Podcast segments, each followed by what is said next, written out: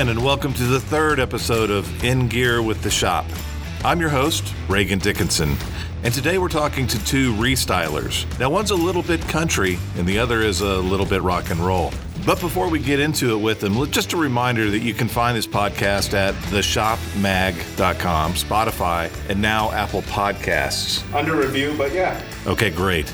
Go to your favorite platform, subscribe, and listen at your leisure. You may remember our guest from some videos we did a while back called Shop versus Shop. This is the audio version of that. Now, representing country is Josh Polson, principal of Auto Additions in Columbus, Ohio. He's the chair elect of the SEMA Pro Council, which spelled out as Professional Restylers Council, and a member of Restylers United, a group of the top restyling shops in the United States. Representing rock and roll is Jared Cohen, CEO of Auto Action Group in New York and New Jersey. He's a board member of the SEMA Pro Council, is also a member of Restylers United, and has been instrumental in the advancement of safety technology represented by the Vision Zero movement. Both are columnists for the Shop magazine, and we're super pleased to have Donnie and Marie, um, Josh and Jared on board to get their different perspectives on how they approach business growth strategies for their respective shops.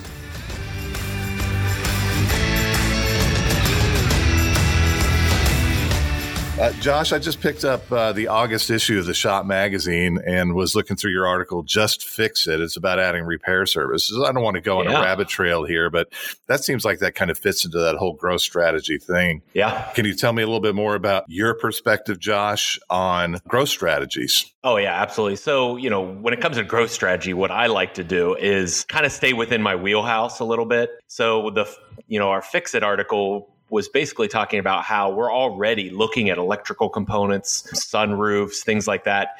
Why not fix the stuff that's gone bad for people that they need repaired? And a lot of it's because dealerships or mechanic shops are not experts in the accessories that we do on a day to day basis. So, you know, maybe it's like a power door lock actuator that has gone bad, or it's a factory sunroof that won't close. Mm-hmm. We're used to looking at those things, so it's easy for us to fix it. So we just add that part of our arsenal to grow our sales. Mm-hmm.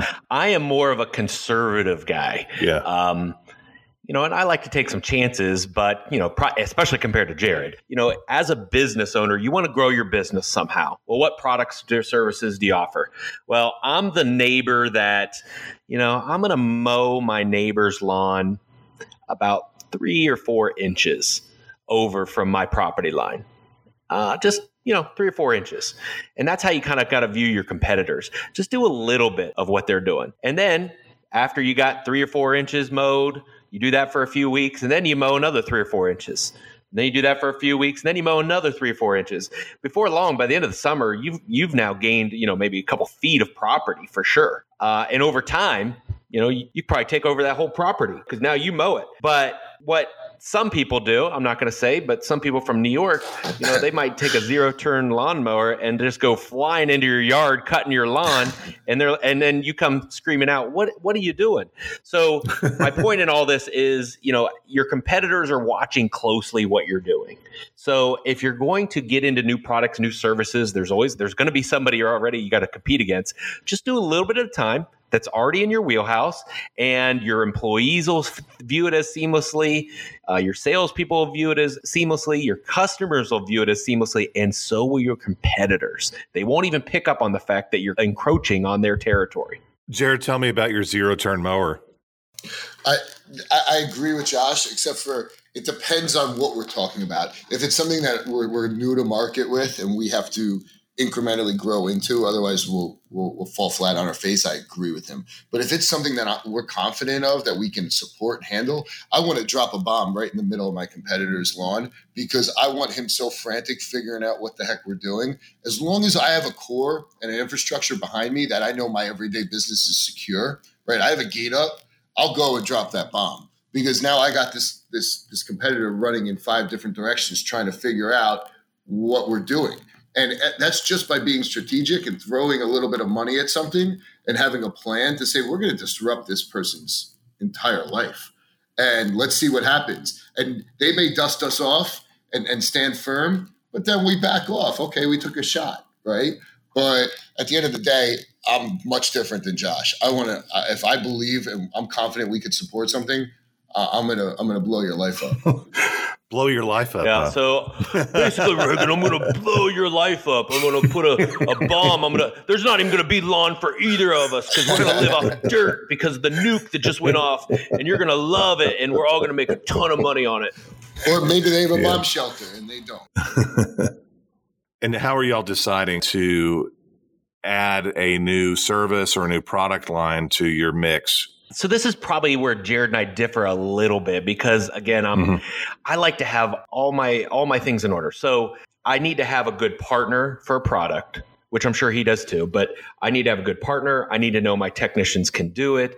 I know I need to know that my sales staff feels comfortable selling it. Mhm. I need to know that there isn't going to be any long-term warranty issues to jeopardize any other business that I have. And then I also want to make it a little bit easy and it has to be profitable. You know, if is it just because it's adding a product, it's better be more profitable than something else that I'm offering right now. Otherwise, I need to focus on that. So every square foot of my shop needs to be producing a certain amount of profit. And so, does this product fit into that? So, when you add up all those equations, you have to check all those boxes for me to jump into it. And then at that point, doesn't mean that it's still going to be successful.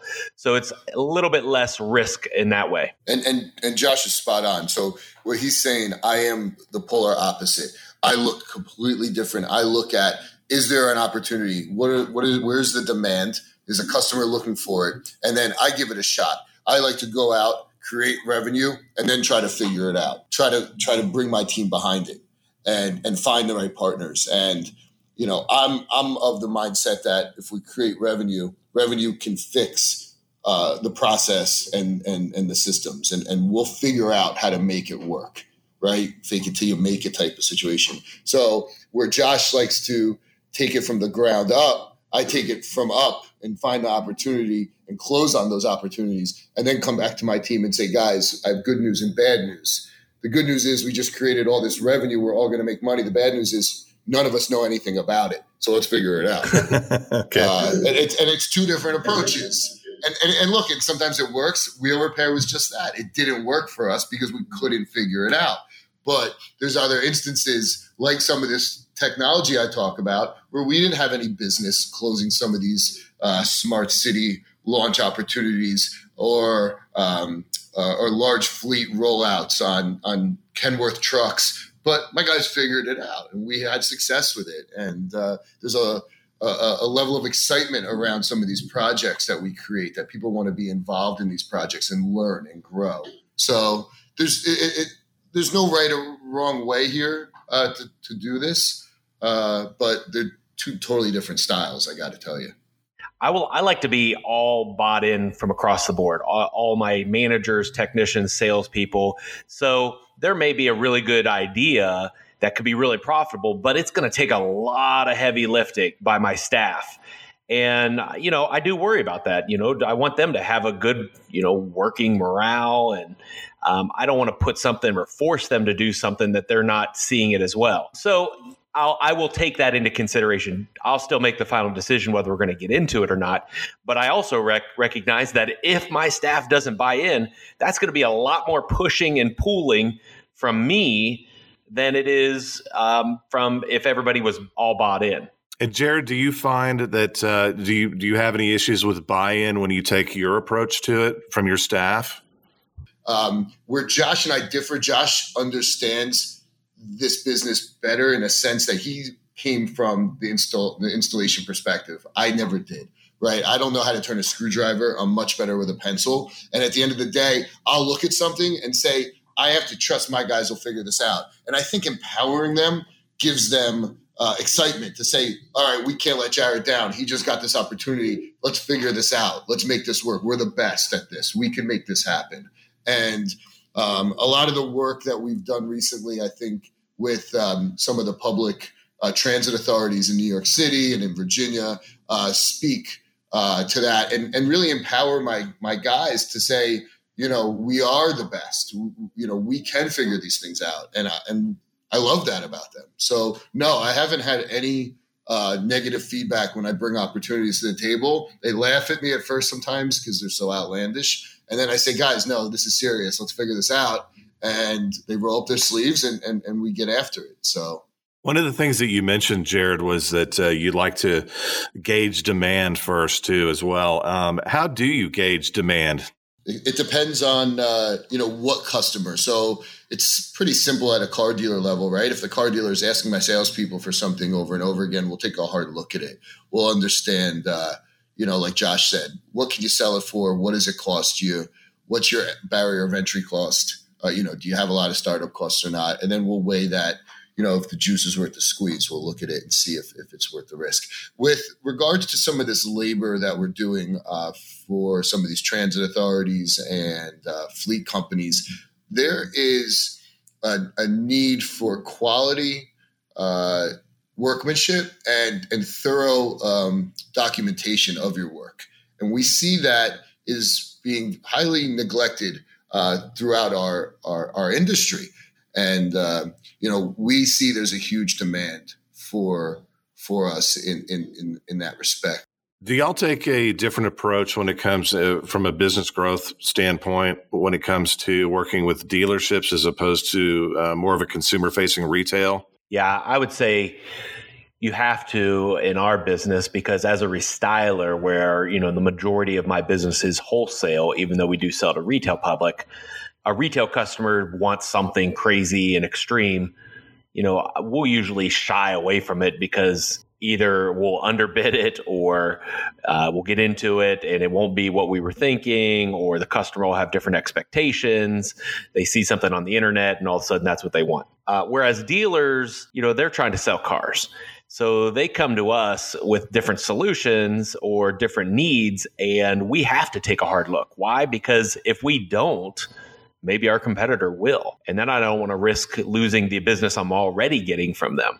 So that's when I talk about adding to your core. And don't get me wrong, you have to expand, you have to look for new stuff constantly. You know, Jared's right, you have to be trying new things. But you know, where's that demand coming from? Is it coming from just a something you saw on the internet, somebody, a buddy of yours wants, or is it coming from your customers, your core customers that are saying, hey, do you do this? If so, we need some. And I'll usually wait until I hear one or two or three of those before I'll take a hard look at it.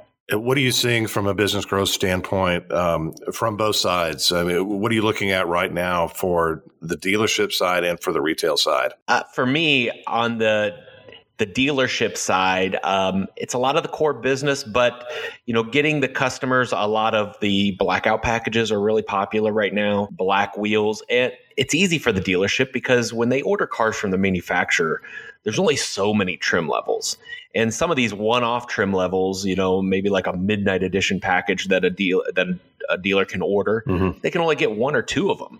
But now they have a hundred of the same color car on the lot and how do you make those look different? Right. Well, that's where we come into play. So on the retail side, you know, it's um, going a little bit further and maybe on the lifted vehicles, uh, wheels, tires, where people can personalize, doing more of a custom one off versus on the dealerships, we try to look for packages that we can keep ro- rotating in and out. Okay. And Jared, you know, I'd like your perspective on that as well. That, you know, how you look at a business growth potential or strategy for the dealership as opposed to a retail situation. Sure. So I, I, I agree with Josh on the dealer, on the dealer side. We do a lot of uh, packages where we differentiate the vehicle, right? And it's a lot of film. Uh, we're doing a lot of, you know, obviously leather and then, you know, painted wheels. Uh, we do quite a bit of that and we we put emblems on the vehicle to, to really make it stand as a one of it one of one of a kind type solution, right? And that's mm-hmm. been, I think that's even more popular now with with the lack of inventory, right? Dealers are looking for ways that to maximize the opportunity uh, for the metal that's on their lots today. Yeah, uh, and we're seeing a heavy demand for that. Uh, retail, we're a little bit different. We don't do a lot of those custom built big wheels and tire lift packages. Uh, we've taken a position to show the everyday customer that there is a, a, a home for them that wants something simple. It could be a, a, a, sunroof, but it could be a backup camera. And we've been really focused on our um, our marketing approaches, right? Our SEO marketing. There's pickup and delivery service. Uh, Josh and I have argued in the past, and uh, we believe our loaner car program is still very, very lucrative for us. That customers can find ways to put some of these solutions in their vehicles, their existing vehicles today, uh, with with really no uh, no burden off, off, their back. You know, they don't have to leave their home if they choose not to. So mm-hmm. we're finding ways to continue that white glove service and, and that boutique uh, position for our retail business rather than uh, you know heading down the road of these builds, which is very successful for Josh and a lot of other restylers around the country. It's just not something that we're really, uh, you know, drilled, you know, zoned in on or, or, or, honed in on today. Okay. Is it possible that some of your differences as far as uh, business growth strategies have to do with where you're located, your market, and how they consume? Sure. I mean, I think it's just natural that um, you know, Ohio is going to be a little bit more conservative than uh, New Jersey or New York City. I mean, where it's a little bit more fast paced. He can take more risks. Uh, there's more people around to take risks with. There's a little, maybe it's a little bit easier to find employees when you have a larger population. Um, so you don't have to have the the buy in. Jared can maybe rule with a little bit more of an iron fist than I can in some ways. So I think geography does play a little bit of it. Plus, also some of the risks we take. You know, when you have a more conservative people, you, those risks don't usually pay off. Jared, do you rule with an iron fist? Yes, Absolutely he does. Not. Absolutely not. I, I, I ask nicely, but I ask enough times to to uh, till I get to what I wait want. a minute. Wait a minute. Look, you I, said earlier. You said earlier. I quote: "My guys don't want to disappoint me." That's not because I'm That's, ruling with an iron fist. You threatened them. It's because I'm, I'm, no Joe does the threatening. Let's get this straight. I ask nicely, yeah. but no, I, I don't. And then you threaten Joe. Yeah, well, and that's the thing, you know. And one thing I do want to talk about that we, we could all agree on is it is super important, guys, to have somebody to bounce things off of. Whether you have a business partner like I have Joe, and he's always uh, tries to be a voice of reason. If I'm passionate about something, I'm relentless, and he just usually concedes and, and, and, and we work on it. But it's so important because there's been so many times that he's been right and he said things and and and I've calmed down about it and say, you know what, Joe, you're right. Let's move this direction. And whether you have that partner or you find a consultant or you find somebody in the industry, look, Josh and I talk like that as well. Yeah. You got to find other people that you could bounce mm. things off of. Otherwise, I can't imagine making all these decisions on my own. Yeah. And it, it's it's imperative to find people you trust in this business and and and have the ability to, to do that because it's healthy and it's and, it, and it's so necessary. How does that work at your shop, Josh? Well, when I when I want to take when I want to take a risk, and uh, my employees maybe don't or something like that, then what I'll do is I'll just call Jared and he'll talk me into it. So uh, you know he'll he'll push me he'll push me right into the deep end, no problem. And you know sometimes like he said, sometimes you need that. You know when you are more conservative, you need to bounce ideas off people that are not conservative. And sometimes, like in Jared's situation, when you're more of a risk taker, you need to bounce ideas off of more conservative people just to see if you just keep asking the people that think just like you, you where, what does that help you? You never grow anything, or you're only going to end up like them. So you can do run of your business, but know who you are as a person. You know, if you're not a risk taker, then you really shouldn't be going out taking a bunch of risks. You know, if you are a risk taker, then don't play it so safe. Know who you are. You can grow your business both ways, um, but don't try to be someone you're not. I guess is my point. Right, and I think what you're also saying is that you not only bounce ideas off of what it, whether it's a business partner or your staff, but you go outside of that and you go into your network of other like companies, like Jared and other restylers that you know uh, through um, your 20 group, for example. Uh, is that accurate, Josh? Yeah, shout out to uh, Restylers United. Um, you know, we got top 15 shops around the country that we get together and we bounce ideas off each other and share issues, problems, things like that. So, but all that comes from networking, you know? How do you get to know these people? Yeah. Well, you got to network. You got to go to some events. You got to get to know who's in it and you got to be able to offer help. That's the biggest thing is, you know, I have gotten it back tenfold, I believe, because when people have come to me for help, I've tried to help them and then when I go to ask for help, I have 14 other people that I can call to. But we've got that. We've got SEMA Pro, the professional restylers organization. That's a you know couple hundred strong. So there's a lot of people in the industry. Don't think that you're in a bubble that you can only try to fix this all this on your own. Hey, Josh, can you give me an example of um, maybe a business growth idea or a bit, or a you know a product or a service that Jared helped you with? Let's see. So uh, I was trying to you know take his advice on some of the fleet stuff that he's doing, mm-hmm. you know, because we don't do a lot of fleet business. So right. I say, hey, Jared, you know, I'm thinking about I've got I've got 12 volt techs just like him. You know, I want to get involved with this fleet stuff. Oh my gosh, it's unbelievable. You know, if you just gotta get with the city and you gotta travel around and drop a hundred grand on it, and you'll be in the business in no time, and money flows, man. I'm like, well. Uh, so how does it all work? And he's oh well man you just gotta you just gotta go for it and just be in the right people. Knowledge is power. I guess if that's what he takes from it. I mean it's working for him so you know it's uh i guess it is working. that's a, com- working, a compliment so. i'll take that as a compliment. Absolutely. So jared gave you an idea that you that you ran with right? Yeah so i mean he's he, he's opened my eyes up. I mean, I would have never thought about trying to branch out or have my guys go do labor only type things. You know, we're in the products business more than a services business. Um, so I've always focused on the products. But, you know, I saw some of the success he was having and I'm like, okay, Mr. Josh, you know, let's mow a few inches over and let's uh, let's see if we can just get some labor only. You know, he's been doing it and we've been doing it and we're we have some other restylers that are getting into it. And that's why um, you know, we're not afraid of doing those things. And especially if it's not even in our local area, you know, it can be done all around the country. Right. And so I assume this is a, an idea that you took, but uh, you probably have a slightly different approach to it than Jared does. Well, yeah, I mean, he's he's I'm more into the, just the labor side, but you know, credit to him. He's going after, you know, heavy duty contracts and, you know, uh, multi-million dollar contracts with large corporations and and cities and municipalities and things such as that. Whereas I'm, you know, I'm just looking for the low-hanging fruit. You know, make my money, keep the core business rolling. Uh, so listen, it, it he has if he has that time to be able to do that that's awesome. Mm-hmm. Um, like he said, you know, he's got another partner that can help run the day to day operations where he can focus on that stuff. Right. Uh, for me, I may not have the time or energy, or you know, I have some other things I'm working on that I don't want to take away from. Um, so yeah, no, I mean, he if if he hits it, uh, if he hits the ball, it's going to be a home run.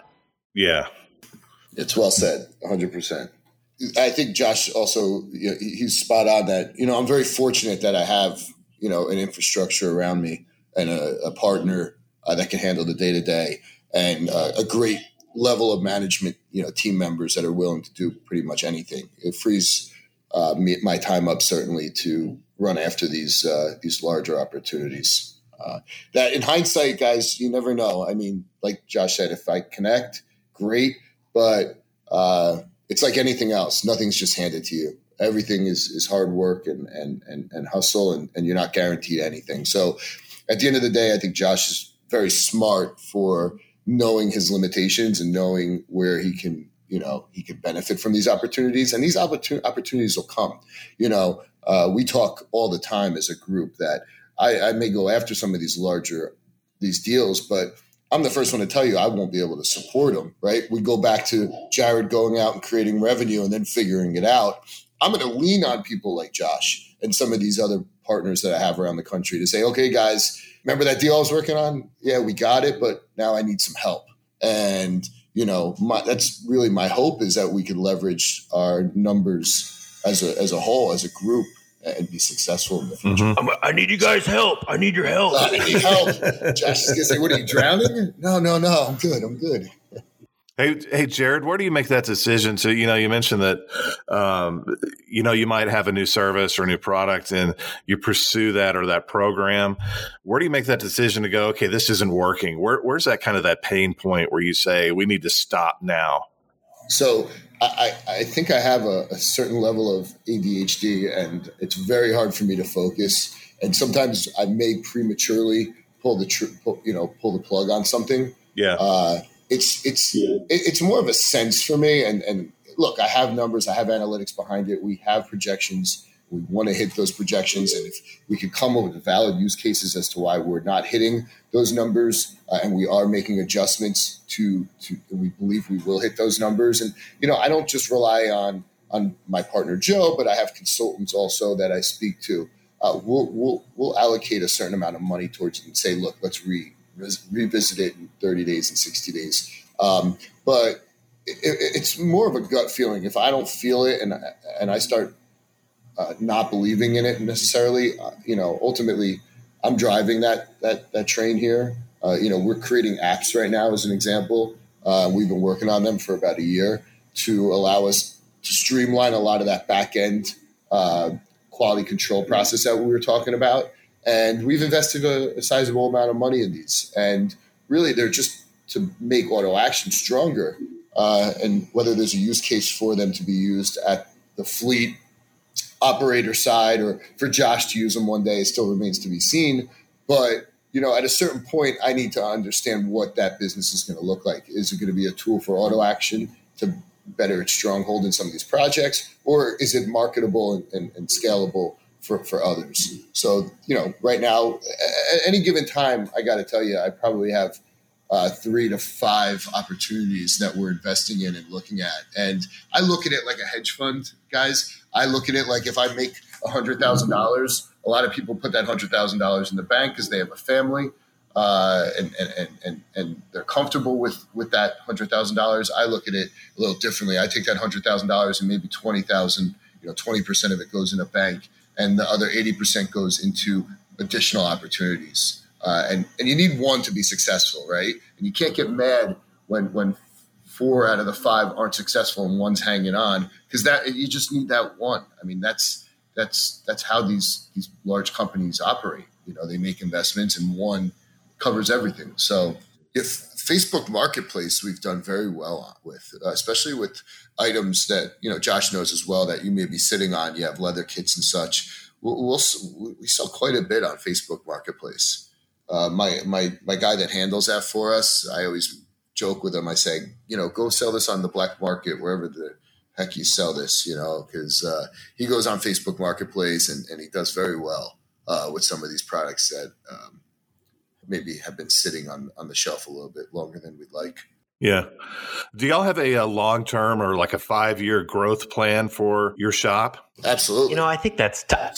I, I mean, to me, this might be a, another way you know, you can have a five year growth plan, but to really map it out, um, I'm more of I'm more of a one year guy than a five year. You know, I have five year goals, but sure, I, I, think the roadmap in our business can be so crazy um, yeah. it, to really map it out. Now we'll see what Mr. Amazon says there about how you know he gets from here to you know year five. But for me, I'm more of a I'm more of a one year. Here's what I want to accomplish in the you know in the next six months, in the next year, and sometimes that doesn't translate to happen. But I think it's kind of hard to look down five years from now and see, you know, what is going to be popular for sure, what trends are going to be around, what are vehicles going to be like. Um, you know, you can take a shot in the dark, but you really can't put a roadmap in place. So uh, Josh is spot on with the core business, right? You got to look at it uh, uh, within you know, a 12 or 18 month window, right? So you see what the manufacturers are, are producing. But when I said absolutely, when I talk about five year projects, I'm talking about some of those bigger projects we're working on here. Um, so we have projects that were slated that we we were awarded uh, labor and connection on modems and different things for, for state agencies uh, that were awarded for 2021 uh, implementation. So these projects sometimes are a year, a year and a half out. So right now we're working on certain RFPs that um, are pushing into 2022, and they could be uh, 24. Some I have five year uh, maintenance contracts on. So some of this work that we're seeing on the public sector, it takes time to procure. Uh, a lot of the projects we've we're involved with now took a year and a half minimum of work to get to where we are. So they're not easy to get to. But certainly, if you want to think about getting involved in some of this work, you want to start thinking now, building relationships, because these things may not come to fruition for three years. And, and that's the reality uh, of these projects. Yeah. So. Well, you know what the music means. our time is up. But I really appreciate having y'all today. Uh, a lot of good stuff, great input, great perspective. We'd love to have you again. Thank you. Uh, thanks for the time. Appreciate it. See ya.